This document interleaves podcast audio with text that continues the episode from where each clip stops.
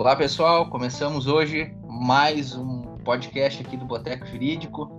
Como prometido, toda semana, sempre debate aí da gurizada, assuntos do, do cotidiano, da semana, o que estão em relevância aí no, na internet, na mídia, e que vem trazendo opiniões e debates acalorados, e isso também acontece aqui. Uh, Boteco Jurídico também já está nas redes sociais. Sigam na nossa no Instagram, Boteco Underline Jurídico. No... O pessoal também pode interagir com nós lá, dando dicas do que querem ouvir, uh, pauta, sugestão de pauta. Nos sigam no, no Instagram, mandem direct lá. Novamente, eu repeti aqui, Boteco Underline Jurídico. Já estamos nas redes sociais aí, gurizada. Hoje estamos aqui com Reginaldo, Reginaldo Bueno. Olá, Reginaldo. Tudo bom? Tudo certo. Diego, tudo bom, Diego? E aí, tudo bem? Douglas. Fala, gurizada. Vigano. Fala, pessoal. E este apresentador que vos fala, David, hoje fica com nós cinco aí. O quórum reduziu. Não estamos com quórum qualificado, somente com nem maioria absoluta, só estamos com a metade aqui, não dava nem para iniciar uma sessão aí, mas vamos lá, vamos tocar para não deixar o pessoal sem nada. Na nossa pauta de hoje, vamos tratar do voto qualificado no CARF e do Covid e o processo penal. Esse aí promete, esse vai dar debate acalorado. O pessoal já andou se manifestando aqui no grupo, já uns já começaram a debater esse pessoal aí que foi liberado pela Covid, que já foi preso de novo. Problema aí, um debatezinho que se criou, tentaram enxugar o nosso penalista do grupo aí, dizendo que ele que fica defendendo a saída desses presos aí em época de Covid, é isso aí que dá. Vai dar assunto. Vamos lá, tá. Vamos, vamos, vamos começar aí pelo nosso primeiro tópico, que é o voto qualificado no CARF, isso? O nosso tributarista aí. Eu vou, já vou ser bem sincero, eu já não, não manjo muito dessa área, não. Não vou muito nessa aí. É, vamos lá, gente. É, bom, primeiro contextualizando um pouquinho né, o que, que acontece. É, o CARF é um, é um, órgão autônomo vinculado ao, ao Ministério da Economia, que é responsável por julgar em segunda instância os recursos administrativos contra autuações fiscais da, da Receita Federal. Uh, o CARF, uh, na sua origem, né, ele, ele é um órgão paritário, ou seja, uh, todas as suas composições de julgamento contêm um número par, diferente do judiciário que normalmente contém um número ímpar de julgadores. Né?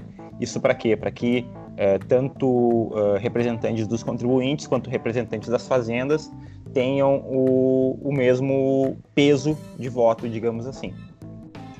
O que se discute muito quando se fala de, de, de, de CARF é o fato de que uh, no seu, na, na, legislação né, que, que, que institui o CARF, uh, existe a previsão de que o presidente da turma, da Câmara julgadora, sempre será um representante do fisco. Tá? Só uh, recapitulando rapidinho, uh, os, os, representantes do CARF são auditores fiscais indicados pela Fazenda para comporem o quadro de julgadores do CARF, tá? e uh, pessoas né, profissionais da área do direito com conhecimento de processo e de, de direito tributário, indicados por confederações nacionais, né? CNI, uh, e etc. As confederações, uh, Confederação Nacional do Serviço, as confederações uh, nacionais. Então, mas quando na formação da turma, né, na Câmara de Julgamento, a, o cargo de presidente ele sempre será ocupado por um conselheiro do CAF indicado pelo fisco. Né? E aí vem o ponto porque é o seguinte: como uh, uh, é uma composição uh, par, é bem possível que ocorra uma votação dividida, né? Uh, e aí vamos lá, o, o, voto de qualidade ele não é uma novidade do CARF, né? Ele não é uma exclusividade do CARF. Uh, praticamente todos os tribunais judiciais e administrativos têm o voto de qualidade para desempatar questões, né? O problema é que no CARF a composição é, é, é par e a chance de ocorrer um, um, um, um, empate é maior. E aí vem, eu acho que a primeira crítica que seria, né, que é, o voto de qualidade, o, o, o, presidente do, do, do da, da, Câmara, né, sempre um representante da Fazenda, o voto dele é considerado um voto qualificado para desempatar a matéria. Então, o voto dele tem peso 2 e desempata a matéria para o lado que ele decidir. E aí vem o primeiro. Aí isso sempre se gerou grandes discussões né, na, na área tributária, que isso seria algo antisonômico e tudo mais, uh, porque uh, os dados mostram que a grande maioria dos casos decididos por voto de qualidade foram decididos pró-fisco e não pró-contribuinte. Né? Então entra toda uma discussão também de, da própria independência do julgador, né? porque não é porque ele está indicado pelo fisco e porque ele é um auditor fiscal que ele deveria votar em favor do fisco. Assim como também o julgador representante do contribuinte, não é porque ele é representante dos contribuintes que ele tem que necessariamente votar a favor do contribuinte. Porque senão, não precisava fazer a, a sessão, né? Todos os votos, todos os casos seriam decididos para o fisco, porque seria sempre empate e o empate favoreceria o, o voto do presidente, que seria representante do fisco. Então, é, sempre se teve muito essa discussão, tá? É sempre um ponto que se bateu muito. É, eu particularmente acho que, o, que, a, que a discussão é, é, muito mais aí na, na questão é, mais profunda, né, de, de, dessa própria imparcialidade que o jogador deve ter quando assume esse encargo de, julga, de jogador. Mas o fato é que é o seguinte, é, a, a, o, o presidente da República editou uma medida provisória para tratar de um outro tema tributário, que era a, a transação tributária. Tá? Na conversão dessa MP em lei, o Congresso Nacional acabou incluindo um dispositivo nessa MP para deixar expresso na legislação que, em caso de empate na votação no CARF, o caso vai ser decidido favoravelmente ao contribuinte. Ou seja, acabou o voto de qualidade e se empatar, o, o caso é decidido para o contribuinte. Então, com isso, a gente acabou extinguindo o voto de qualidade. Claro, tem discussões agora aí se isso só seria para questões que discute crédito tributário, se seria para outras questões também, que falam de enquadramento de regime, alguma coisa assim. Mas o, o ponto é, então, em tese, está extinto o voto de qualidade. O que, que acontece? No outro dia, né, outro dia é modo de falar, mas na semana seguinte, três ADIs já foram ajuizadas em relação a esse tema no Supremo. Uma pelo, pelo PGR, pelo Augusto Aras, uma pelo PSB e outra pela Associação Nacional dos Auditores Fiscais. Né? Então, todas elas discutindo a inconstitucionalidade formal da, da, da extinção do voto de qualidade porque de fato o STF tem uma jurisprudência já consolidada, consolidou isso acho que em 2016 num, num recurso de repercussão geral, que as jabuticabas, né, como, como se chamam, são, são vedadas no, no, no direito brasileiro. Ou seja, eu não posso uh, acrescentar um tema uh, alheio a, ao tema originário da MP numa conversão de MP, porque senão estaria uh, uh, surrupiando o, o, processo legislativo adequado para a discussão daquele tema. Né? Mas, o, mas o uh, em relação a esse ponto, aproveitando para entrar no, no, debate aí, essa questão da jabuticaba, como a MP trata de uma, pelo que eu, que eu vi, de uma hipótese relacionada a essa questão de, de extinção do crédito tributário, etc., uh, seria efetivamente uma jabuticaba? Na, na, na tua minha, visão, assim? Na, na, minha opinião, sim. Na minha opinião, sim. Porque ele não estava tratando sobre uh, uh, processo administrativo na, na, na MP. A MP tratava de, de métodos alternativos para extinção de crédito tributário. A transação é mais ou menos assim: uh, débitos de difícil recuperação ou irrecuperáveis, agora a União pode fazer uma negociação com o, com o devedor para tentar achar um meio de, de fazer ele pagar aquela dívida. Então era muito mais processo tributário, judicial e cobrança, mecanismos de cobrança, do que de fato uh, processo administrativo. Né? Mas assim, não te, não te parece que a extinção do voto de, de qualidade do CARF se refere, assim, de certa forma, isso. Ah, porque, se, se eu não estou enganado, seria uma continuidade, né?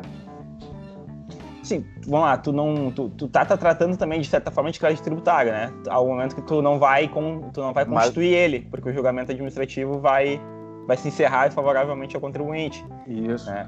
É, não, é, é, uma, é, uma, é uma linha de raciocínio, acho que, é, que ela é válida. É, eu, particularmente, acho que, que, que, que a, é de fato é um tema estranho, é um tema estranho ao tema originário, mas o, o, o, ponto é, e até acho que é um, um, ponto que a gente sempre discute aqui, e acho que a matéria até um pouco de consenso entre a gente. Uh, vamos lá. O tema foi proposto pelo, pelo Congresso, né, não foi proposto pelo, na, no texto da MP, passou pela Câmara, passou pelo Senado, os dois aprovaram, foi para o presidente, o presidente sancionou. Então, assim, é uma legítima manifestação no Congresso Nacional, validada pelo presidente, né? manifestando seu interesse em extinguir com voto de qualidade. Exato. Né? Ela só é, tramitou é, junto com o MP. É, o, Exato, mas foi assim. eu que, ô, Reginaldo, é uma lei que tramitou junto ou é a MP que foi convertida em a MP lei? que converteu em lei. É a lei 13988, né? Isso, que é a conversão, que é a conversão, que é a conversão em lei da MP 899. Hum, e na conversão, o MP eles colocaram e na conversão eles colocaram a extinção do voto de qualidade. Exato, eles acrescentaram um dispositivo na Lei 10522, que trata lá de parcelamento e de outras questões de crédito tributário, e acrescentaram essa questão. Cara, eu, parece eu, que é algo que, assim, eu, até, eu até acho que... O que, que o Diego falou? Não, eu ia dizer que é, me parece que eu acho que eu vou mais na linha do que o Reginaldo está falando, porque a gente, é, por mais que seja uma manifestação do Congresso enquanto é legislativo, né, na verdade, existia um tema e foi inserido um dispositivo nesse sentido que de nada tinha relação com a MP, com a MP proposta. Não é que de nada tinha relação. Existe uma certa relação, apesar de um pouco distante, mas não era o texto da MP, entendeu? E aí, cara, mas eu acho que não fazia, já que é um, já que é o processo legislativo, por que não fazer o processo legislativo uh, completo? Faz o projeto de lei, é. Aí, define tudo cara, isso mas, a partir mas... dentro do processo correto, entendeu? Hum. Eu acho que, que não deixa de ser uma burla ao, ao, ao é. sistema. Não, não concordo. pelas comissões, concordo. né? É, pelas comissões. Tu bota pela porta dos fundos no MP, tu consegue acelerar um, um processo, né? Essa que é a alegação mas... dos caras, tu não passa nas comissões temáticas, mas teve o voto, né? Do plenário, o cara vai dizer, não sabia né? que votou. Exato. Pô, aí, é, entendeu? Esse é, é o ponto. A ineficiência do nosso Congresso, na verdade, né? A ineficiência do nosso legislativo faz algumas pessoas com boas intenções ou más fazer esse tipo de situação. É, só que daí a, a, questão de, de, o judiciário se manifestar, cara, eu acho que assim, a partir do momento que alguém bate na porta do judiciário, ele até tem que, que de certa forma, né, dar uma resposta. Agora, que essa resposta pode, se essa resposta pode uh, interferir no que, a grosso modo, é uma manifestação de vontade de um outro poder, que tem competência para manifestar essa vontade, aí eu já acho que... Órgãos, tem que ter os próprios órgãos de controle e validade, né, cara? Aí eu já tá equivocado, né? São duas casas com seus próprios controles de constitucionalidade e de validade do processo legislativo e a sanção do presidente, que é um outro poder que sancionador. Então o judiciário está virando aquilo que revisor. Então a gente vai ter Exato. que fazer um novo, um novo processo. É legislativo cria, vota, aprova uma, uma lei, o, o presidente, né, o executivo uh, sanciona. sanciona e o judiciário revisa. O judiciário virou poder revisador. O judiciário tem que dar o, o amém, senão... É, vai ter que dar o amém sempre. É, então daqui a pouco pedir para eles fazer a legislação, daí eles resolvem de vez, porque ninguém. Porque uma sentença do STF não é via de regra, né? Não é vista pelo Congresso nem pelo presidente. Eles decidem sim, pronto. A gente tá falando quase toda, toda semana a mesma coisa, né, cara? Mas uh, tudo vira nisso aí. Tudo vira, Eu até, aliás, lá, né? acho né? que acho que essa questão do CRAF vem muito das zelotes e outras situações, porque com voto qualificado, um cara desse tem muito poder, né? Cara, eu como é muito fácil. É, não, mas até na verdade, assim, mas, a, mas a eu, questão das zelotes, tá? entrando... tá? A questão das zelotes, até o CARF mudou muito depois disso, tá? E, e, e as principais denúncias que ocorreram em relação a zelotes estavam nos representantes dos contribuintes, e não necessariamente nos representantes do, do fisco, tá? Então não, não necessariamente Mas... seria nesse, nesse fato. Um fato materialmente que quem defende a manutenção do, do voto de qualidade uh, se apega, e até, se não me engano, é fundamento ali em algumas das ADIs, é que a Fazenda Nacional não tem uh, direito a recurso, né? Porque vamos lá, se o CARF decide favorável ao contribuinte, mesmo que a PGFN não concorde com a decisão, acabou ali, pode, morreu. Ela não pode juizar uma ação. Ela não pode juizar uma ação. Né? Já o contribuinte não, o contribuinte se perder no CARF, ele ainda tem o poder judiciário para recorrer. Então, ah, então alguns defendem essa linha. O CARF, nunca, o CARF nunca vai ser favorável ao contribuinte. Ele sempre vai ter, vai puxar pro lado do fisco. Não, isso. E aí também não vale para nada, né? E daí eu não preciso. É, mas é que veja bem, a gente tá falando de ações, chega no cara lá de tributa, tributação alta, tu entrar, ajuizar uma ação de milhões, mas ter uma sucumbência absurda, né?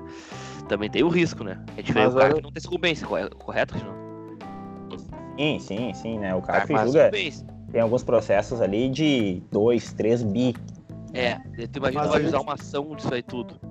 Mas aí eu te, eu te pergunto o seguinte, Reginaldo. Nessa questão do, do, do CARF aí, uh, beleza, a decisão dele, pelo que deu para ver, acho que até tu comentou, é que tende a ser mais favorável pro, pro, pro fisco, Isso. correto? Então, Sim. Então assim, cara, de certa forma, a extinção do voto de, do voto de qualidade não, não termina, não tenta, não, não corrige uh, essa disparidade. Porque assim, tá, beleza, os caras têm que, têm que, têm que se buscar uma imparcialidade desses jogadores do CAF, né? Como tu falou ali. Mas a partir do momento em que esse cara uh, é colocado lá, tendo como origem uh, o fisco, cara, ele traz uma bagagem muito forte de. Porque aí é a interpretação, né? a interpretação dele vem também da bagagem que ele traz.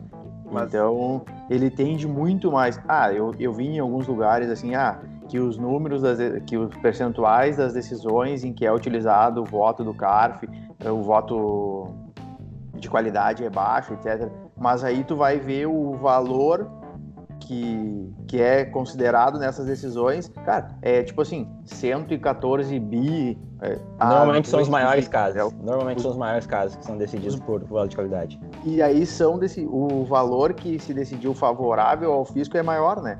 Porque, tipo assim, se tu somar o que eu estou tentando dizer é o seguinte: se tu somar as ações em que o voto de qualidade foi favorável ao CARF, talvez ela não represente um percentual muito grande, mas em questão de valor ela representa um montante muito grande. Sim. Entendeu? Então, assim, tu não, tu não consegue corrigir essa questão da imparcialidade com caras vindos do, do, do fisco ou do próprio contribuinte, entendeu?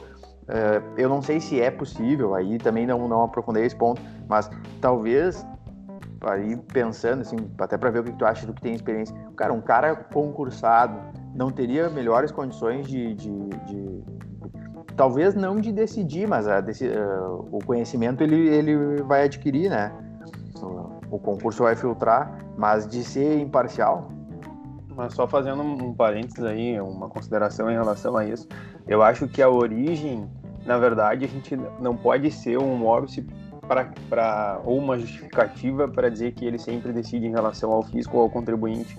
Porque, por exemplo, se a gente for parar para ver, uh, a gente vai ter no TRT, por exemplo, a nomeação lá de advogados, por exemplo. E aí a gente pode nomear um advogado reclamante um advogado reclamada. E aí quer dizer que porque ele tem uma, um histórico reclamado, as, as, decisões dele vão ter um viés reclamada? É bem possível. Ou, ou, não, tudo bem, mas aí não se questiona a decisão dele, entende? A decisão dele, to... ah, é a mesma coisa que a gente falar de juiz de primeiro grau no processo no, na Justiça do Trabalho, só trazendo para dar um exemplo da minha realidade. Hoje em dia, todo mundo que trabalha na Justiça do Trabalho, quando entra o processo e tu vê de qual vara é, tu sabe dizer mais ou menos, claro, Alguns não, né? Mas sabe, tu já tem uma ideia do que, que o juiz é. Tu vai dizer, ah, esse juiz é mais reclamante, eu tenho que trabalhar por aqui. Esse juiz é mais reclamado, nós vamos trabalhar por aqui. Por quê? Porque todo mundo tem uma certa bagagem, entende? Eu acho que a questão é. Mas tá errado, né? Tá errado. Mas isso faz parte da pessoa, entendeu? A gente não questiona o julgamento, o, o voto, pela bagagem que a pessoa tem. Porque senão, ah, um juiz de primeiro grau que é juiz criminal de uma vara criminal, por exemplo, que ele é mais que ele, ele é antes, mais antes de ser é... juiz ele foi delegado e aí mas, mas, aí ele tem que saber que naquela condição de juiz de um processo criminal o viés delegado dele não pode prevalecer. É, mas exatamente, é mas aí no CARF também é a mesma coisa. Aí é, aí é, é o ponto aquele que, que tu tava é, falando antes. De repente ter um concurso específico, algo, não resolve porque o cara vai ter também essa é, bagagem. É justamente isso que eu tô dizendo. Depende da tua bagagem, da tua vivência, da tua experiência enquanto pessoa, tu vai te manifestar dentro da. Tu vai acabar decidindo, entendeu? Não tem como tu afastar as tuas pré-compreensões na hora de decidir. É muito difícil não, fazer isso. Eu, e aí o que tu tá fazendo é dizendo, não, se já que o voto de qualidade é sempre do fisco e o fisco, e, o, e por ser relacionado ao fisco, ele vai decidir em favor do fisco, eu já tô pressupondo que ele vai agir dessa forma e tô dizendo, então tá, se empatar, decide o contribuinte entende? Então, da mesma forma, se eu sei que uh, determinada turma lá do tribunal é só de, de, de quem tem um viés mais reclamante, aí se der, eu vou dizer que a decisão não pode, que se tiver dúvida, a turma vai ter que decidir em razão da, da reclamada, entende? A gente a gente está questionando uma decisão que basicamente pelo, pelo achismo, assim, porque não quer dizer que ele, por ele ser do fisco, por, por isso ele decidiu em favor do fisco, entende? A decisão Cara, dele, assim, a questão está na fundamentação. Não, eu acho não, que a questão, não, acho que a questão é dizer que a interpretação não parte, do, cara, o cara que escutou a vida inteira que o imposto é de determinada forma, cara, ele ele ele vai decidir naquele sentido. Né? Eu concordo, mas aí justamente o, o, juiz, o juiz criminal que escutou, que escutou, que, escutou, a vida inteira que bandido bom é bandido morto em lugar de bandido é na cadeia, na hora que ele avaliar uma prisão, ele vai colocar o cara na cadeia. Mas aí tem a possibilidade de recorrer, ele vai ter que fundamentar, é isso que eu tô dizendo. Tá, mas, mas o, é só, só fazer, o, só fazer o exercício invertido, é cara. mas o problema do CARF é o seguinte, ali a coisa, quando termina ali no CARF, tu fica com dois pepinos. Porque se, dependendo do que os caras entenderem ali, tu tem o reflexo uh, uh, tributário e dependendo do que eles entenderem, tem um reflexo criminal. Aí tu tem um, um entendimento de que ah, é ilegal aquela de, determinada conduta na, na, visão do CARF, uh, empatado, o voto que, que, que, definiu que aquilo seria ilegal foi o voto de qualidade e vai desencadear, por exemplo, um processo criminal para ti. Entendeu? Para dar um exemplo aí do, do que o CARF às vezes decide de uma forma diferente Uh, esses tempos eu fiz uma pesquisa, até eu conversei com o Reginaldo pra, sobre a questão das stock options. Lembra, Reginaldo? E aí, realmente, uh, a questão da natureza salarial das stock options. O CARF entende, se tu puxar as decisões deles, todas elas entendem como de natureza salarial, justamente para que incida tudo que tem que incidir. E o TST, por exemplo, a partir de alguns critérios, claro, mas desde que tu observe aquilo, que não seja uma fraude, o TST entende que não tem natureza salarial. Então, eu concordo que, que saia algumas coisas do CARF que te geram um problema, mesmo que não tenham um respaldo, uh, uh, que seja uma interpretação, de certa forma, duvidosa, digamos assim, entendeu? Mas aí é uma posição que eles constroem e que fundamentam. Tu tem que quebrar o fundamento deles. É, é processo, é. Entende? É direito isso. É, teria uma solução. de qualidade. Cara, mas olha só, veja bem, eu só vou fazer um exercício da composição do CARF que vocês acham que dá para entender bem. Pensa, olha, como é formado, por exemplo, o TJ, né? O TJ vai, vai ser três juízes de carreira, um da OAB e um da MP, correto? Basicamente assim, né? Pensa que se fosse ao contrário, fosse três da MP, um do um advogado, um da OAB e um do judiciário é exatamente assim que é a questão, porque o auditor fiscal, cara, aí você não tem que se iludir, eu acho que a gente tem que partir aqui na prática. É uma carreira super elitizada, aonde a gente tem uma baita de, uma, de um corporativismo também, igual no judiciário, igual na medicina, algumas carreiras a gente sabe que os caras são corporativistas, e não tô dizendo que é errado isso, né? cada um age de um jeito, certo errado. Então, quando o cara do CARF lá vai decidir contrário a um a um outro auditor fiscal. E a gente não tá falando de processo, processo que o Reginaldo falou, processo de bilhão, processo que é feito, cara, não é feito na Receita Federal do, da, da biboca da esquina. É feito lá em São Paulo, na, nos grandes contribuintes, enfim, por gente especializada. Então os caras daqui a pouco conhecem o auditor que deu lá a Pemba. Então é, porque é uma carreira elitizada que não tem tantas pessoas. Eu não sei qual é o quadro de auditores fiscais, mas é bem pouco, cara. Tem um ou dois vezes por, por agência. Da, por agência da Receita, enfim, não sei se chama agência, por órgão da Receita. Delegacia, é agência, né? Delegacia. agência. É delegacia, Agência, agência, delegacia. delegacia. É. Os dois, acho depende. agência, agência pequena e delegacia grande. É, Mas existe uma delegacia dos grandes contribuintes em São Paulo, né? Que é onde Sim, saem as coisas de verdade, né? O resto só segue lá, né? Então, pra vocês terem uma ideia, eu acho que é isso que vem. De quando tem mais um voto de. Eles podiam fazer diferente, na verdade. Eles podiam botar, aumentar a composição e botar dois, por exemplo, a composição ser 13 e ter dois do fisco. Mas é, é, é o jeito que o fisco conseguiu de, de ter uma, uma vantagem. Mas tu dizer que não tem corporativismo, que, ah, que o cara vai vir com preconceito, ok, o cara vai vir. A gente tem juiz que era delegado, tem juiz que é promotor. Eu enfrento vários juízes, por exemplo, que eram que eram da AGU, que eram procurador do NSS antes. Então os caras já vêm com baita preconceito. Isso é do dia a dia de todo mundo. Agora, o cara não é.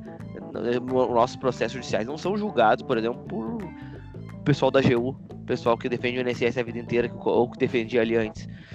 Então, e um cara que chega lá, porque eu acho que o CARF é o final da carreira do auditor, né? O melhor cargo do auditor fiscal. Nem se ele se afasta ou eles continuam auditor regional, tu sabe disso? É, é, é como se fosse um cargo em comissão, na verdade. Ele segue Então- com salário de auditor, mas com Um FG. com um FG de, Mas ele, é um- ele não pode ser aposentado, ele é um auditor, é um auditor ativo. É um auditor Ele ativo. continua ocupado. Sim, Tu sim, ele ele poderia depois fi- finalizado o mandato, ele E volta. ele pode ele volta como auditor. Imagina, aí o cara tá lá com o pepino, aí ele tá lá decidindo com a cabeça dele e os colegas puto com ele. Aí depois só terminou seus anos, tu volta. Pra onde esse cara vai ir? Esse cara vai pra Manaus. Vamos botar ele no Acre. Tu- Vocês entenderam? O tamanho da Pemba não é. Tem, tem que olhar com mais calma. Talvez, inclusive, a composição não tá, não tá democrática, não tá de forma como a gente esperaria, né? Então, É, o problema é. eu acho até que a composição até é democrática. A partir do momento que tem 4 e 4, enfim, não sei se é 4 e 4, mas tem 50%, 50%, ah, o, o que eu vejo como grande problema é o seguinte: tu dá o voto de qualidade para quem tá defendendo o fisco. Por quê?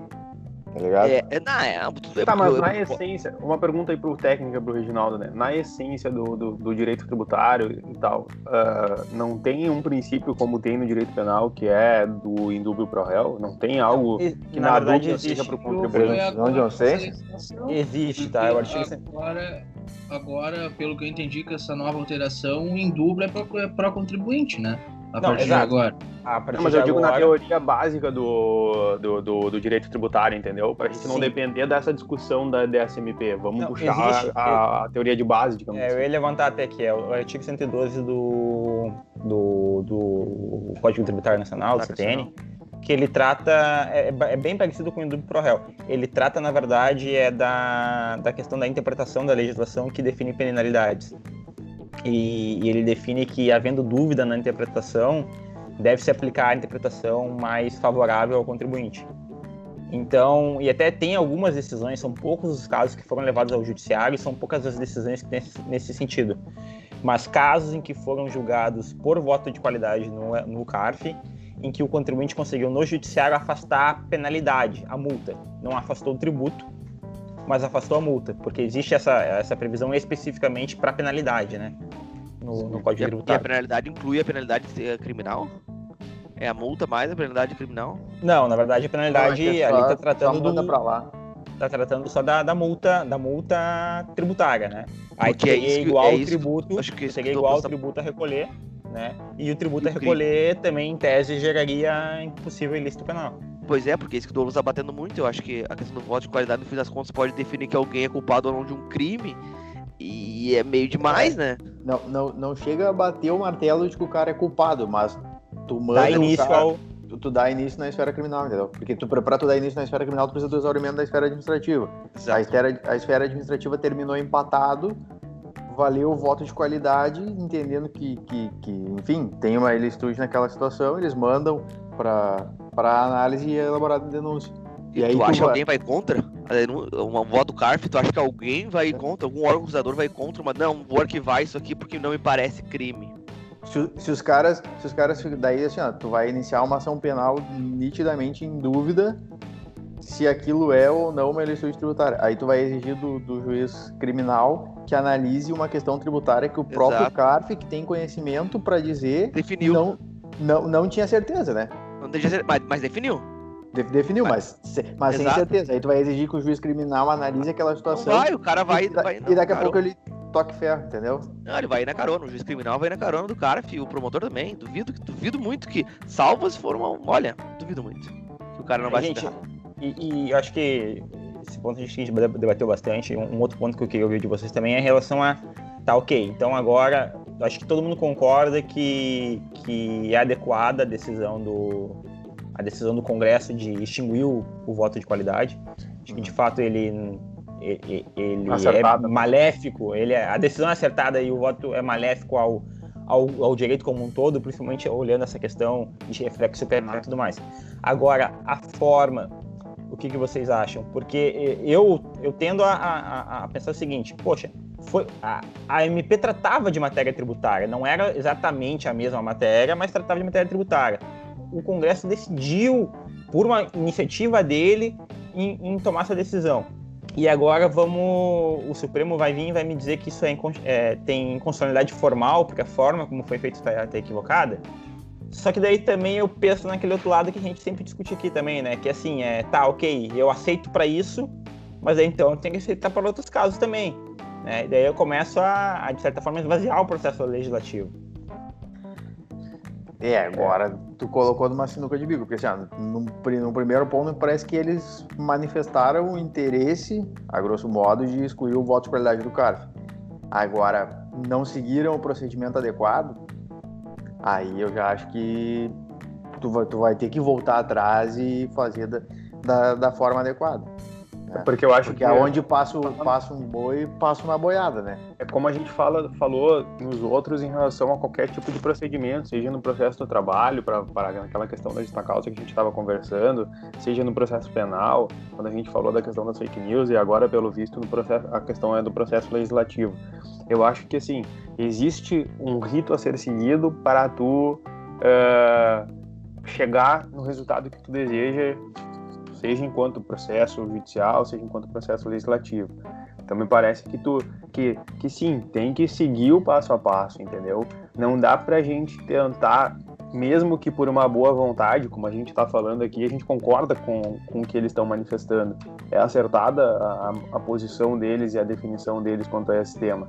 Mas tu abreviar o caminho para alcançar um objetivo que é correto é justamente aquela questão de se os fins justificam os meios, entendeu?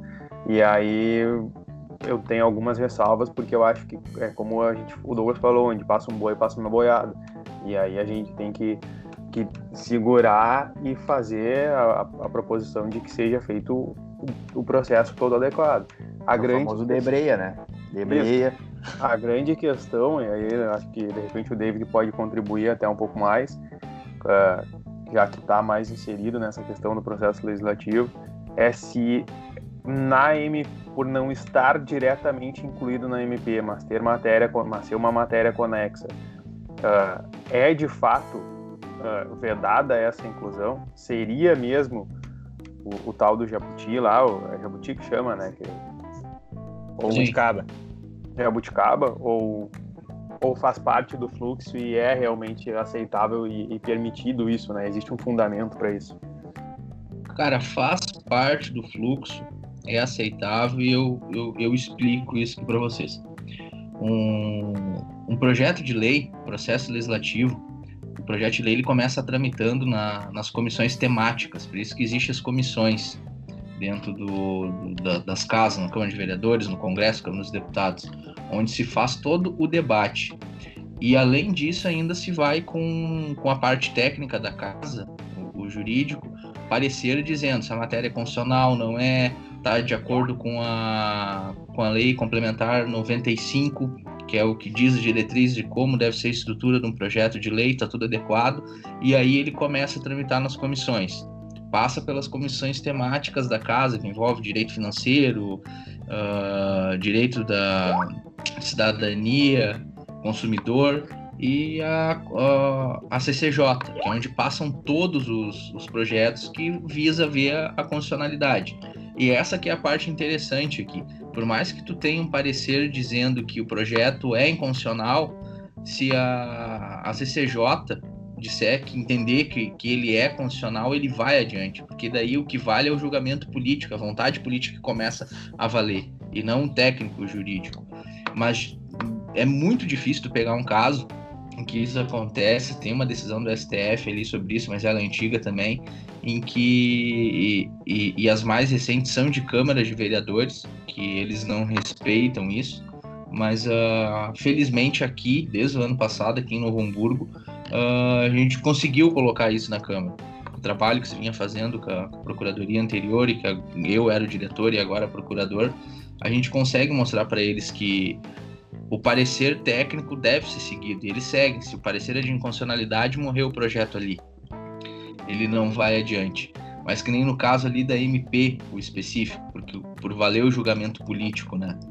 Ele tratava de uma matéria, era, querendo ou não, era conexa. Era daquilo ali, era da, da era tributária a matéria, era conexa com o que estava debatendo ali. Eles alteraram e eles podem, tá no texto da Constituição ali, que se pode fazer alteração na MP, se fez a alteração nela, só que ele abrevia esse debate na, nas comissões. Ele acaba tendo esse, esse debate dele abreviado. Mas ele é válido por quê? Porque se tem aquela tese de que o plenário é soberano. Desceu em votação para o plenário. Ele foi para todos decidirem, que é a parte democrática mesmo do projeto, que ele vale. Eles fizeram alteração, pelo que eu vi ali, pelo que eu entendi, ele passou pelas duas casas, Câmara e Senado, teve aprovação e o que, que acontece no, no, no, processo legislativo em si, que é o que ele faz o controle da constitucionalidade, que é tramitar pelas comissões, passar pelo plenário, ter os pareceres jurídicos e ainda aí vem o poder do executivo, do presidente, do prefeito no caso, que de fazer o veto ou não, sanciona o veto. É uma forma também de fazer o controle de constitucionalidade. Porque ali, se ele vê qualquer irregularidade, ele vai apontar, ó, oh, tô vetando por causa disso, inconstitucionalidade disso, aquilo outro. Não, ele tramitou só, na só, casa só um comentário, David. Só um comentário. Presidente.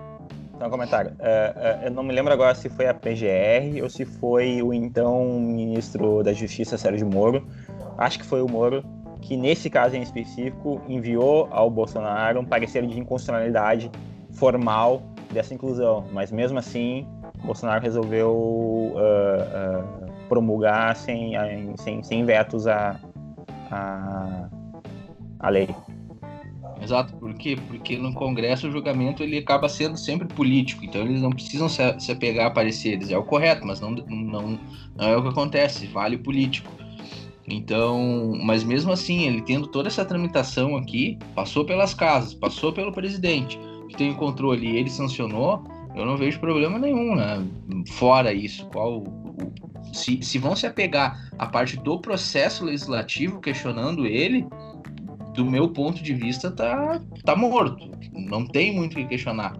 O, o, processo foi válido, ele tramitou de uma forma correta, tanto é que foi votado pelo plenário das duas casas e passou pelo veto do presidente. Então aí ele se, terá que se ter outra discussão ah, no, no, judiciário, no STF, que é aquilo, como o Vigano disse, a gente vem debatendo aqui toda semana fazendo a mesma coisa, está se tornando aí uma, uma casa revisora.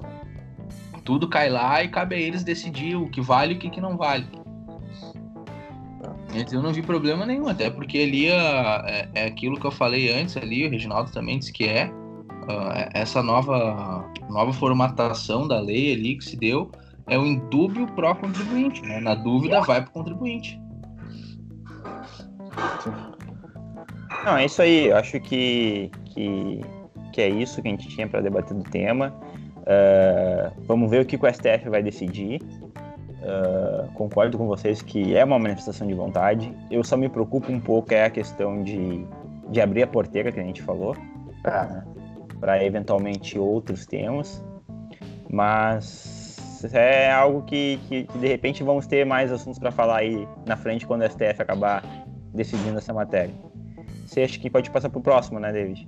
Sim, sim, mas só que uma dúvida aqui aí que eu tenho, tu tá acompanhando mais essa por ser da área aí, Reginaldo, qual que é a tramitação do, do STF? Né? Já está em pauta, não está? Como é que é isso? Não, elas foram, ju... elas foram juizadas há pouco tempo, questão de acho que três semanas. e estão com, salvo engano, o Marco Aurélio. Não tenho certeza, mas se não me engano é com o Marco Aurélio. Então tem que ver se ele vai eventualmente definir alguma liminar, se vai levar isso a plenário para analisar uma, uma, Na verdade, é, em ADI não é uma liminar, né? medida cautelar. Então, eu, eu, sinceramente eu não vi se tem pedido, mas provavelmente deve ter pedido de medida cautelar. Aí isso aqui ainda não tem nenhuma, nenhuma decisão ainda a respeito. Daqui a uns 15 anos vai pra pauta. É, o famoso marquinho 10 a 1 dependendo do voto a gente já sabe mais ou menos qual vai ser a decisão do plenário. Ou quando, ou sobre quando isso, sobre isso essa semana, tá? Tem, tem, um, tem um julgamento que está sendo, tá sendo julgado em plenário virtual uh, no, no, Supremo, que é em relação a, ao IPI. É uma, uma um, um, caso específico do IPI lá. E aí o, o relator é o, o Marco Aurélio, e aí o Marco Aurélio já depositou o voto dele lá no início da sessão virtual, né, favorável à tese, declarando inconstitucional a exigência. Aí eu, eu falei para meus colegas de escritório que, olha só, tem uma, uma notícia boa. O voto do relator é favorável, mas tem uma ruim, é o Marco Aurélio.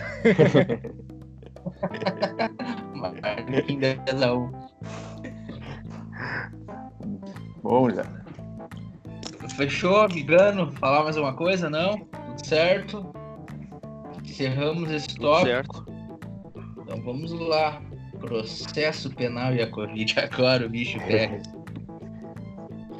Cara, eu não vou, eu, eu, não vou cair na armadilha de pronto, né? Vamos...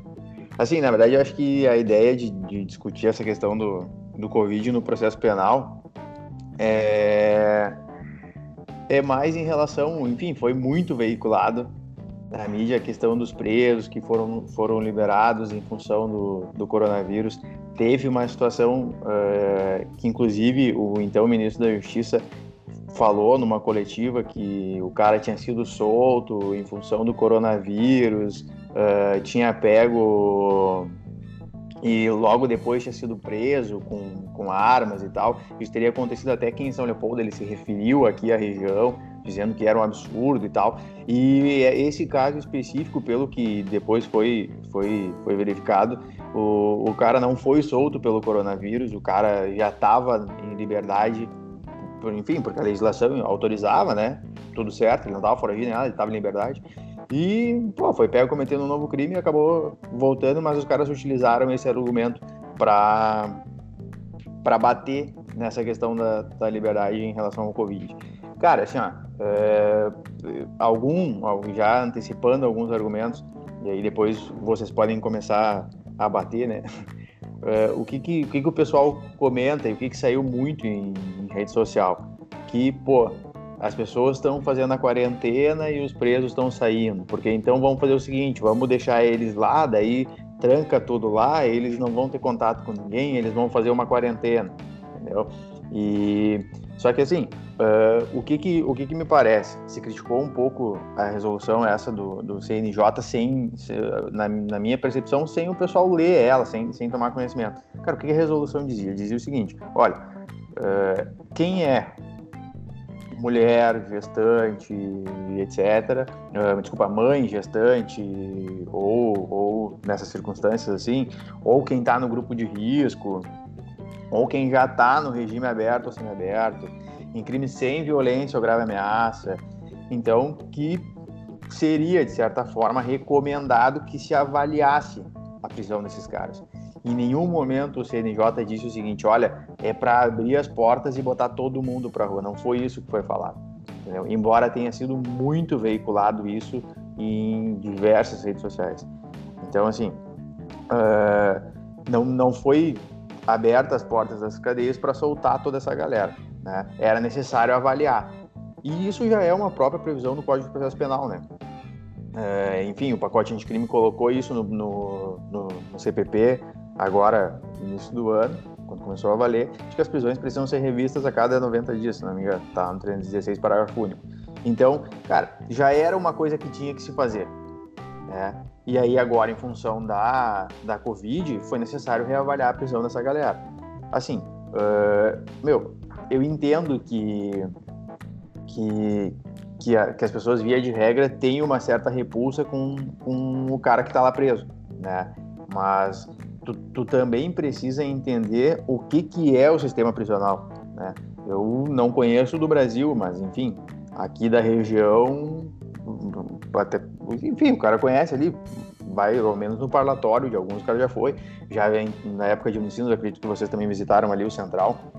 Então, cara, é um lugar que em função da pandemia, se tu não tiver, tu não tem como fazer um controle tu não, ah, as orientações de distanciamento, se algum preso tiver o sintoma, tu vai afastar ele. Cara, não tem lugar para os caras dormir, velho. Tu vai afastar os caras para onde? Entendeu? Tu vai, não, o Estado não tem estrutura de controlar essa galera. Isso é motivo para soltar todo mundo? Não. Não é motivo para soltar todo mundo e eu, e, e eu acredito que não tenha ninguém que defenda que deva se soltar todo mundo, entendeu?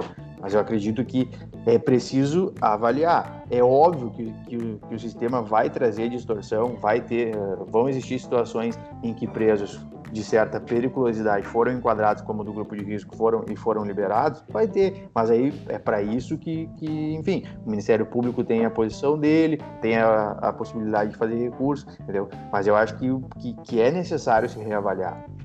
E aí, é, o David comentou ali no início, ah, os caras foram soltos e, e voltaram a ser presos, né? Cara, assim, pelo que deu para perceber, foi um percentual baixo que aconteceu. Porque talvez a polícia não tenha tido condições de prender mais, daí, daí já não sei uh, definir se foi isso mesmo. Mas, mas enfim, a, a minha posição em relação ao coronavírus no processo penal é essa questão. Cara, é uma pandemia e se tu deixar os caras lá, tu tá assinando praticamente uma sentença de morte de muitos deles. Então tu, o Estado precisa fazer alguma coisa. É, até só pra perguntar, pra, até pra esclarecer também, eu acho que, é, que isso é legal que a gente faz aqui às vezes.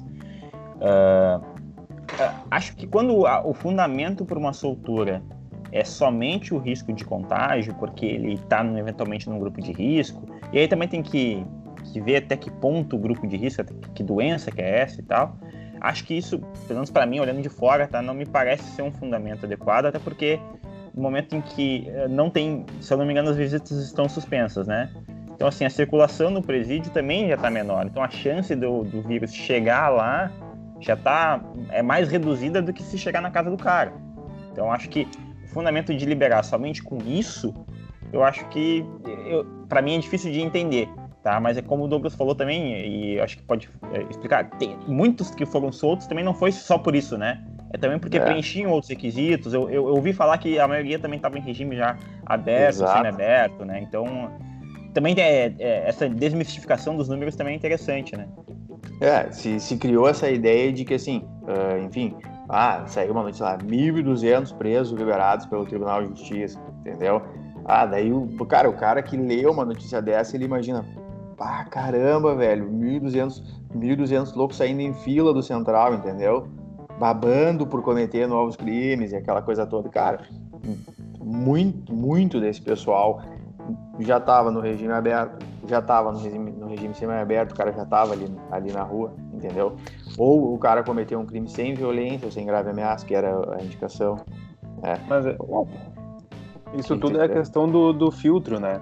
É que nem a gente falou, assim, a, tudo que envolve a, hoje em dia política e processo penal, a, existe sempre o, o, viés que o, a manchete está dando, entende? As pessoas fazem sempre a, a manchete de acordo com aquilo que elas querem, entendeu?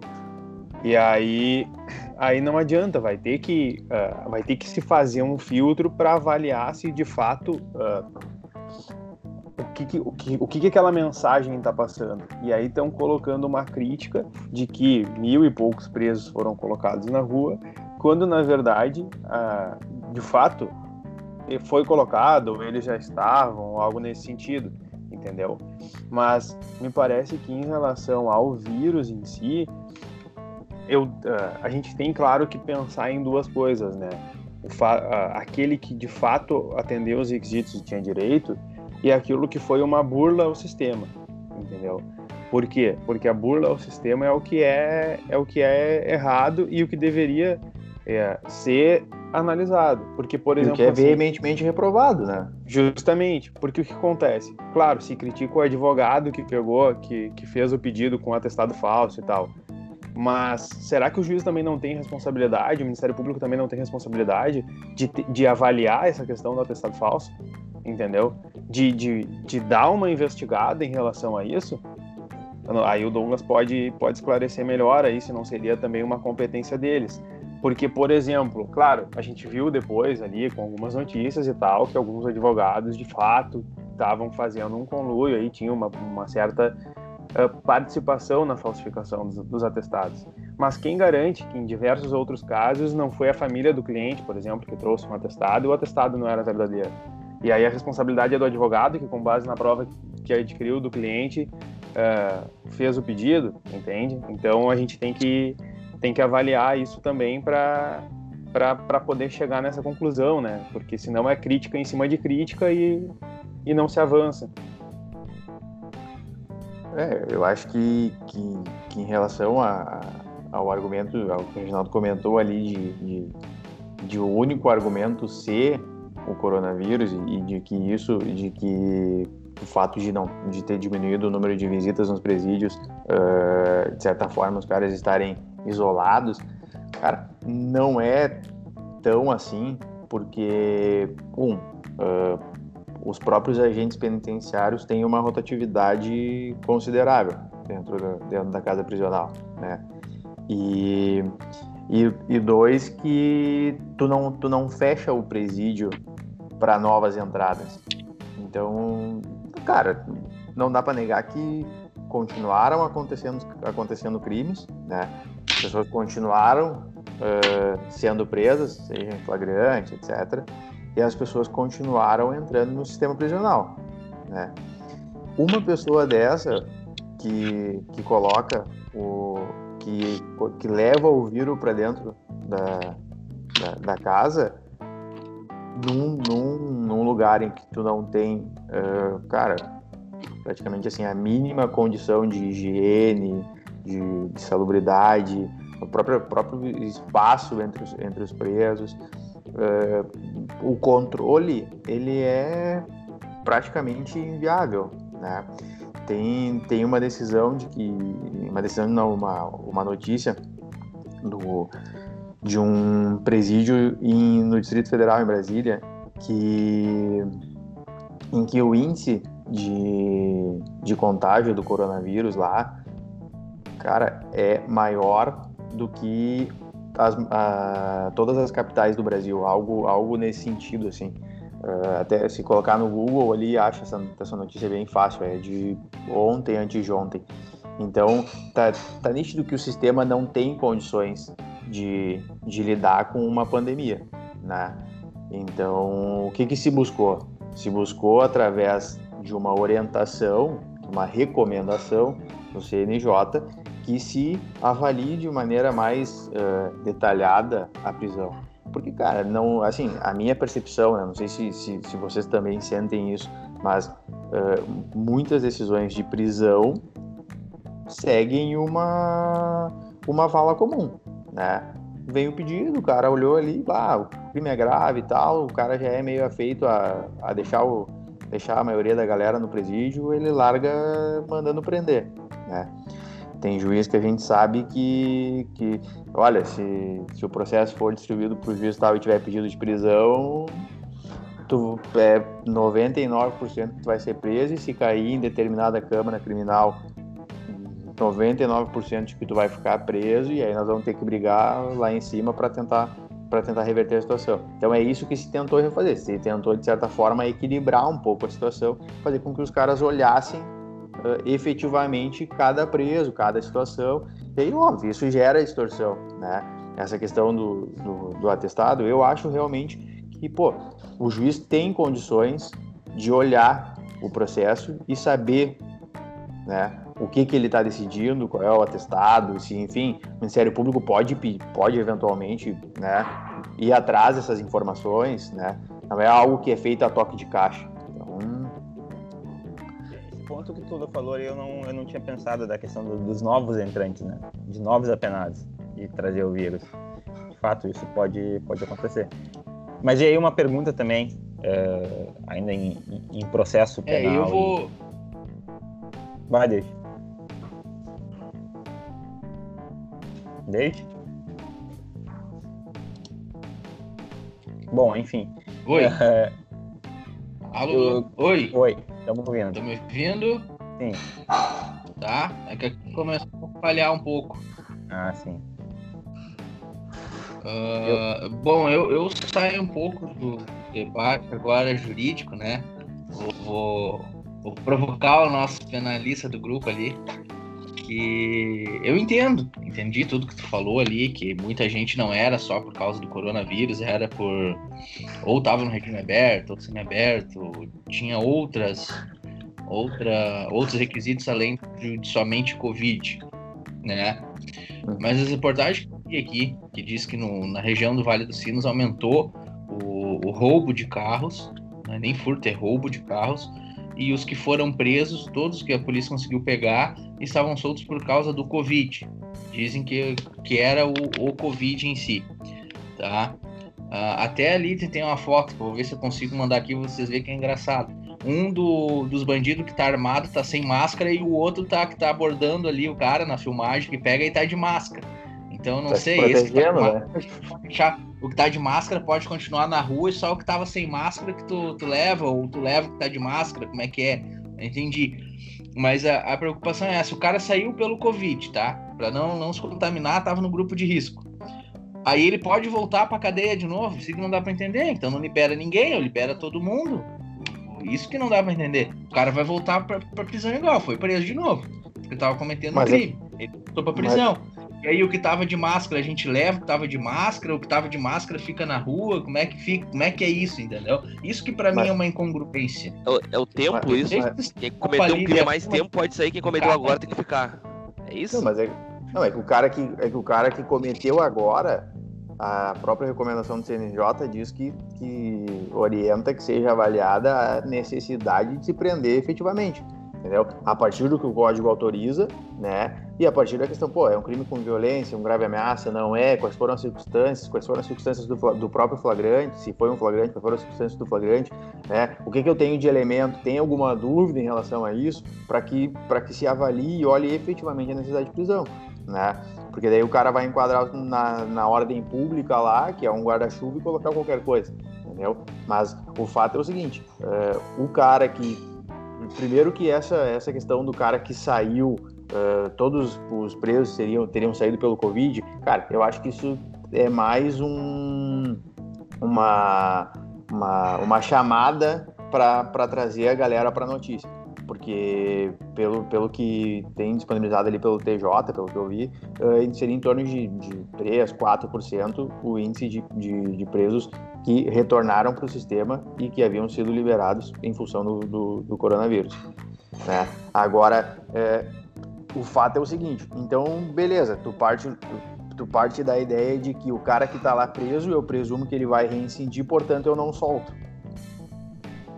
E deixo ele lá, passível de, de ser contaminado por, por uma doença. Cara, mas, mas olha só como é, como é contraditória a situação Aí o, o, STF vem dar uma decisão que não pode fazer operação nos morros, nos morros do Rio de Janeiro.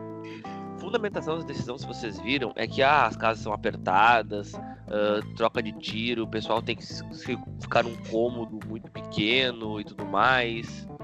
Uh, olha só, daí tudo bem. Então, o cara, o cara que sai da cadeia, ele vai pra favela. Vamos dizer que basicamente a maioria deles é pessoal que mora na periferia. Então o cara vai sair da cadeia e vai para um local que é apertado, onde tem mais, onde tem tanto risco, o risco é tão grande quanto tá na cadeia, cara. Eu não vejo tão tão menor o risco de se contaminar. É que o Estado não quer pegar para si, porque quando é, essa que é a realidade. Eu acho que essa é, o Estado tá, tá dizendo assim, olha, se o cara pegar dentro da cadeia, a culpa é minha. Se o cara pegar na casa dele, bom, as áreas é dele. Mas não tá diminuindo, aumentando a chance, cara, é complicado. E mas tu acha que a condição de salubridade da casa dele é igual à da, da cadeia?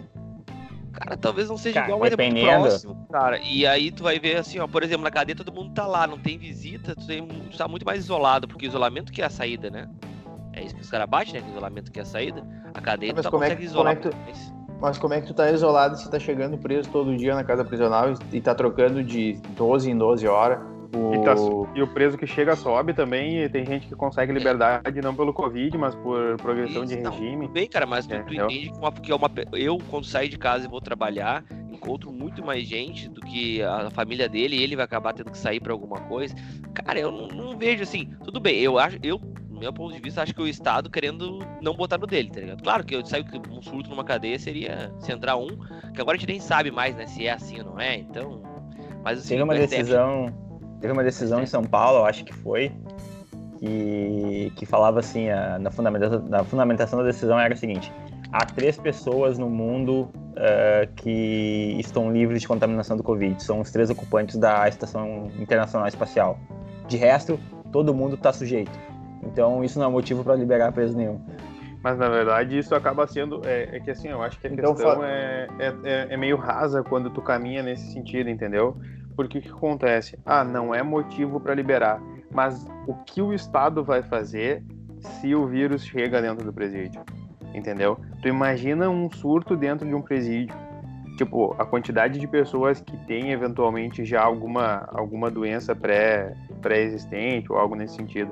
Tu imagina ah, de que forma o Estado vai alcançar. Digamos que, que chega o, o coronavírus dentro do central ali em Porto Alegre. E aí como que tu vai dar condições de tratamento para os presos, entende? Tu não tem querendo ou não a responsabilidade querendo ou não a responsabilidade do cara que está preso é do Estado. Eu acho que vai na linha do que o Vigano está falando, entendeu? O Estado achou uma forma de não, não assumir essa responsabilidade. Por quê? Porque ele sabe que ele, o Estado não consegue assumir a responsabilidade da saúde em relação ao coronavírus, né? Da população, porque a gente tá, tá vendo aí, todo dia estão falando que tá fechando leito, tá acabando leito, tá lotando, não sei o que, não sei o que. Tu imagina a quantidade de presos com coronavírus tendo que ser inseridos dentro do sistema de saúde. Tu entende? É, cara, é, é, é muita gente, é muita gente para alcançar um tratamento, entende?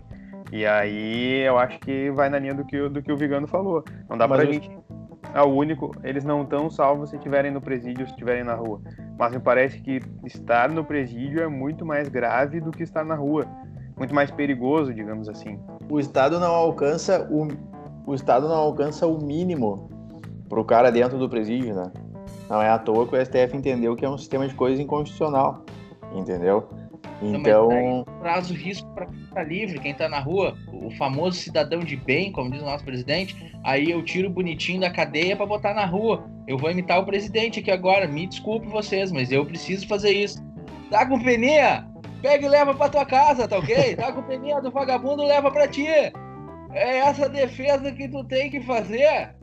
Eu não defendo o cidadão de bem que estava saindo para trabalhar, tá ok? Esse marginal que devia estar tá preso lá na cadeia. Quem sabe, quem sabe até até lá aquele que se vira, tá ok? Quer pegar que fique por lá e leva para os outros, ajuda até a diminuir aí o sistema carcerário no Brasil. A gente pode ter mais vaga, tá ok? Cara, mas eu, eu acho que eu acho que a questão é o seguinte, tu, tu joga ah, muito com... É sério, brincadeiras à parte, mas cara, tu libera o cara, e aí o cidadão de bem vai lá e assalta o cara e volta de novo. E aí? E aí ele pode contaminar os caras de novo, já deixa tudo quietinho lá. Não mexe aí, no que tá quieto. Mas aí tu tá presumindo que todos que dão lá vão reincidir. Boa parte sim, porque para mim se tá lá é porque alguma aprontou, o cara não é bonzinho, a gente sabe que o nosso sistema prisional não ressocializa. Tem, Há muito tem, tempo. Tem, tem cara que, tem cara que fica 3, 4 anos lá e é absolvido no final. Ninguém. Tem cara que tem cara que fica 3, 4 anos lá e é absolvido no final. Já vou dizer, o dia que eu cometer um delito, eu não quero ninguém de vocês me defendendo. Deixa eu lá, porque eu sou paco mesmo, eu tenho que ficar lá. Cara, eu mas. Não nada isso, pra ir pra lá. Isso no final tu é absolvido. Não tu você. Não pode, tu, tu não pode, tu não pode bater na tecla de que todo mundo que tá lá é culpado, na, na, minha percepção, entendeu? Eu acho que, que essa, essa questão, ela traz no, no imaginário do, do, da galera o, aquela ânsia pela pena de morte, aquela ânsia de bom, bandido bom é bandido morto. Então, cara, só que assim. O justiçamento, tu... né? O justiçamento, é? né? O justiçamento, a justiça imediata, né? É. Que ela, é, assim... ela, é, ela, é, ela é justa até ser contra ti, né? Claro, a hora que bate na, na porta, tu. tu sabe? Viu? O David deu o exemplo do Van Hattel ali, ó. Que o Van Hattel, ele foi. Os caras soltaram aquela que ele atropelou um cara e matou e fugiu. Criaram toda uma situação. Aí depois ele, olha, não foi assim, eu provei que teve, teve aquele, teve aquele outro. É, então, são, tem, tem várias óticas para olhar a mesma situação, né? E daqui a pouco o cara tá, tava, tava preso preventivamente lá, entendeu? E aí. Ah, tem como botar os caras numa, numa outra celinha, num outro lugar, mas não deixar os caras presos, entendeu? Mas, cara, o, o, o, tem, o, central também é grande. Não tem quando botar, ó, para um lado vai os outros, o pessoal do mas, risco e para o lado dos outros é não tem risco. Cara, mas é que o central, mas é que o central, ele tem duas, três, quatro, dez vezes mais o número de presos em relação ao número de vagas. Entendeu? E aí tem um outro eu, eu problema. Até concordo, eu até concordo com o seguinte: se tu tivesse, uh, se tu respeitasse a, a, lei de execuções penais em relação ao, ao, mínimo, ao mais básico da coisa, eu acho que tá, tu até poderia pensar em como uh, controlar o coronavírus dentro do sistema prisional. Agora, a partir do momento em que tu não consegue fazer o mínimo, tu ainda tocar o foda-se e deixar essa galera, essa galera lá presa uh, pura e simplesmente porque tu tá presumindo de que, ah, não, se sair ele vai colocar em risco o cidadão de bem. Cara, eu, aí é uma, é uma concepção minha também, né? E, e muito do, da, da bagagem que eu trago, né? Óbvio, o meu, o meu ponto de fala traz essa, essa, essa minha bagagem, então, né? Tem um ponto também que é o seguinte, não tem como dividir o central, por exemplo, de outra forma, dividindo por ala dos, dos com risco, dos alas sem risco, porque o Estado já perdeu o controle do central há muito tempo. Central. Exato. É. Não só do Central, como Exato. de todas as outras cadeias, né? Parece que só então, em Canoas, essa nova, que eles estão conseguindo segurar ainda. Parece. Quando chega lá, quando chega lá, depende de qualquer facção que tu... Pre... tu, tu, do, Os caras escolhem se vai poder entrar na galeria ou não, absurdo. Né? Exato, né? A, a, tua, a tua alocação depende da tua, do, do teu envolvimento com alguma facção. Aí tu vai para determinada ala. Mas eu aceito. Por que, que não larga para esses caras que comandam lá dentro? Ó, oh, vocês dividem aí quem é Covid e quem não é. Pronto. É que o Estado não manda nada mesmo, larga na mão dos bandidos, cara, que é quem tá mas é- mandando. É, mas é voltando. Mas, mas, os caras não têm espaço, cara. É isso que eu digo. Eu tenho uma autorregulação. Não, é, mas, mas eles acham lá, eles acham quem eles querem pra eles. Porque, eles olha só, o, o, Estado tá falando, bem dizer, tá falando do juiz de execuções penais. Esse cara que tá com medo de deixar lá um, alguém que é de grupo de risco, esse cara pegar um troço e morrer. Aí vão dizer, tu viu, morreu 100 presos do grupo de risco que tu negou a soltura deles. Porque se pegar, a gente também sabe disso. Provavelmente, mesmo dentro da massa carcerária, vai morrer quem é grupo de risco. Eles não são diferentes da gente. Então, o grosso pegar, eles vão se salvar. Desculpa, passar vaso ruim não quebra, não adianta. Mas os caras que são grupo de risco vão morrer. E aí o juiz vai, vai chegar lá, o cara dos direitos humanos, e falar: Doutor, tu viu só 100 pedidos que tu negou? O cara, sem cara morreu, a culpa é tua. E o juiz tá com o cu na mão por isso. Só que o juiz não fica com o cu na mão quando ele solta alguém de alta periculosidade, vai lá e mata o filho de alguém, vai lá e mata o pai de alguém. Esse, esse cidadão, por isso eu bato muito, cara. Os caras têm sangue na mão, ele tem que olhar o processo e tem que pensar muito, cara. Mas muito. E às vezes, por formalidades e outras coisas, acabam soltando. Soltar um líder de facção, pelo amor de Deus, tá de brincadeira. O cara vai romper a tornozeleira, é claro que vai. O cara tava. O cara gastou alguns milhões pra fazer um túnel, meu amigo. Tu acha que o cara não vai cortar uma tornozeleira? Aquilo ali é ele. Tu tá cara, mas eu acho que a gente não pode eu acho que a gente não pode diferenciar as coisas, entendeu? O que, que é, é como a gente falou, a gente falou agora no, no, no, na questão tributária e a gente já falou em diversos outros assuntos. Eu acho que no processo penal não pode ser diferente. Se a gente tem uma regra para seguir o jogo, a regra do jogo é essa. Não ah, adianta depois que o jogo tá rodando dizer que não tem mais impedimento porque o Grêmio foi lá e fez gol na final do, do, não, da Libertadores. É, entendeu? que é de alta periculosidade, cara, Agora, justo, é tem que analisar outras situações pra essa altura. Mas aí tu, tu cria um direito penal do autor, né? Tu, daí tu não decide eu... pelo fato, tu decide pelo, pela pessoa que é, né? É, mas é que o cara, em alguns cara, não interessa, casos, o cara pode deveria ser assim, dependendo o, o, o, marginal, deveria é, ser. É, é, não, é uma crítica ao sistema em si, porque tu pensa, cara, daí agora esse vagabundo cortou as tornozeleiras, dando um exemplo. Aí, um policial vai lá cumprir, buscar esse cara de volta agora. E aí o policial morre e toma um tiro. E aí, no fim das contas, quem, quem que. Toda a situação foi criada por quê? Por uma decisão extremamente bem fundamentada, dentro do direito, dentro, da, dentro do ordenamento jurídico aceitável, o juiz está tranquilo. Tu entendeu que ele tá tranquilo? Que se morreu, ou se esse cara matar agora o filho de alguém, ou se. Eu digo um servidor, um servidor vai lá, cumpriu, agora vai ter que pegar esse cara, é arriscado. e esse cara Mas- morre. Pô, Mas tu vê concorda comigo que se a gente criticou o fato de, de que o, o processo era um e deveria se observar todo o processo em relação a um assunto específico, como era lá, como a gente falou na questão do STF das fake news. Aí agora a gente está dizendo que pro líder de facção não tem que seguir o processo. A- Não tem que Cara, seguir, cara, a regra- eu tenho certeza que dentro do. Pro... Um, uma das coisas tu liberar um preso, pra alguém sair liberar provisória, é o histórico dele, cara. Com certeza.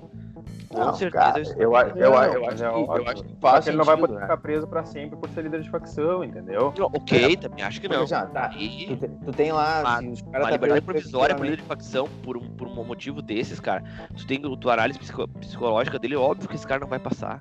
Tu tem que resguardar a sociedade desse tipo de, desse tipo de situação, cara.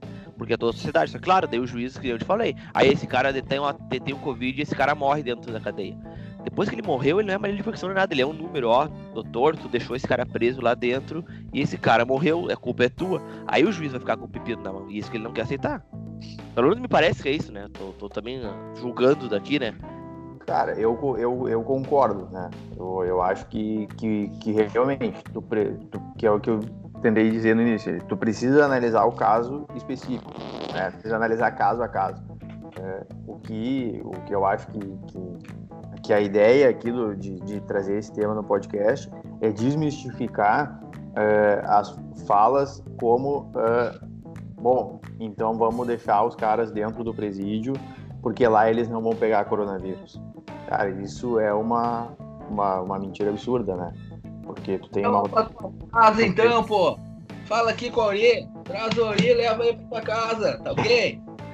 É, eu acho que, sabe, tu, tu, tu deixar os caras lá num, num lugar que o Estado não tem controle, não, não tem como. Então tu precisa olhar, olhar o, o caso a caso. E outra, essa, essa questão de que se usa muito disso para fomentar e cada vez mais ah, re- eh, retirar direitos e garantias dos indivíduos, né, cara? É, assim, pelo menos é como eu vejo essa situação. Porque tu, tu, tu debater esse tema com, com qualquer pessoa e, e poder externar eh, que tu acha que, que o coronavírus, que essa ausência de controle do Estado é o fundamento para tu reavaliar a prisão de alguém, cara, os caras, a primeira pecha que eles te colocam é ah, advogado de bandido, criminalista, garantista não sei o que, entendeu? Sendo que na real tu, tu, n- não é essa a ideia da discussão, né? Vamos deixar pro Darwin, então, aí a seleção natural escolhe quem. Pode ser, ser o melhor jeito. Mas aqui, ó, tava mostrando aqui, ó. Tá aqui o Auri, ó. Isso aí é culpa dele, ó. Dele e do outro penalista do grupo aí, o pupilinho dele, ó. Ó. Fala com o Auri, pô. Isso aí é culpado é tu e o Auri. Vou dar fome pra todo mundo. Vai ser um saco de cimento no peito do vagabundo, tá ok? Sorte que o Douglas não tem cabelo, cara. Senão tu já sabe, né? Ia ser o da vaca aquele, né? Tá em falta, né? Tá em falta, né? Não dá, tem que raspar o cabelo. Pô, mas é isso aí, gurizada. Eu acho que da questão do coronavírus, consegui, consegui expor o que eu, que eu imaginava da situação. Aí foi. Acho que eu consegui convencer o David de que o bandido tem que estar na rua, né? Conseguiu. Ele só não conseguiu convencer o presidente. Até o presidente veio pro debate e ficou louco com a tua opinião aí, viu, né? O presidente diz, ó, o- esse pessoal aí que quer andar armado aí, viu? Tem que recolher deles, tá ok? Só tá servindo aí pra daqui a um tempo proteger vagabundo. Vagabundo! Pra proteger vagabundo. Não é pra se proteger assim, tá ok? Vai proteger o vagabundo. Tá louco. Isso aí, gurizada. Então, é isso aí. O pessoal que acompanhou aí viu um debate. Hoje foi um debate bonito. Até o presidente participou. Até o Bolsonaro veio junto aí discutir com os penalistas do grupo aí. Com o pupilo do Auri. Bom, Então- que A gente esgotou todos os assuntos, fechou o nosso tempo aí. É de uma hora, uma hora e pouquinho, comprometido toda, toda semana. Acho que a gente poderia até mais, o debate estava bom. Mas fica para a próxima semana, ver se torcer para que tenhamos mais participantes aí, do, integrantes do grupo que não vieram. A gente teve metade do, do, do pessoal aqui participando. Mas vamos lá. Agradeço a todos que participaram aí. Reginaldo, obrigado pela presença. Valeu, abraço. Debate qualificado no tributário. Douglas, obrigado aí por esclarecer o porquê que a gente tem que ter o pessoal libertado aí na rua em tempo de Covid. Para garantir a saúde de todo mundo, né? Aí, pessoal, valeu, obrigado. E não esquece, né? Dá um confere no, no Instagram do, do Boteco Jurídico lá, arroba Boteco Underline Jurídico. Isso aí. Diego. Isso aí, obrigado. valeu, pessoal. Até semana que vem. Gano, obrigado por participar. Tchau. Valeu, Cruzado. Obrigadão aí. Isso aí. Reforçando aí o que o Douglas falou. Nos sigam nas nossas redes sociais. No Instagram é, é boteco, arroba boteco, underline jurídico.